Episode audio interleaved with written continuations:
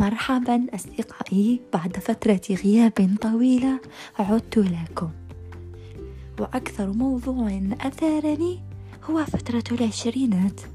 فهل حقا تعتبر فترة العشرينات أزمة؟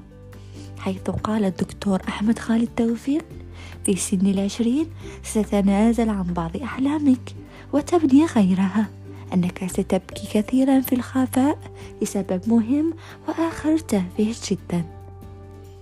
انتظروني في الحلقة لنرى ما هي فترة العشرينات.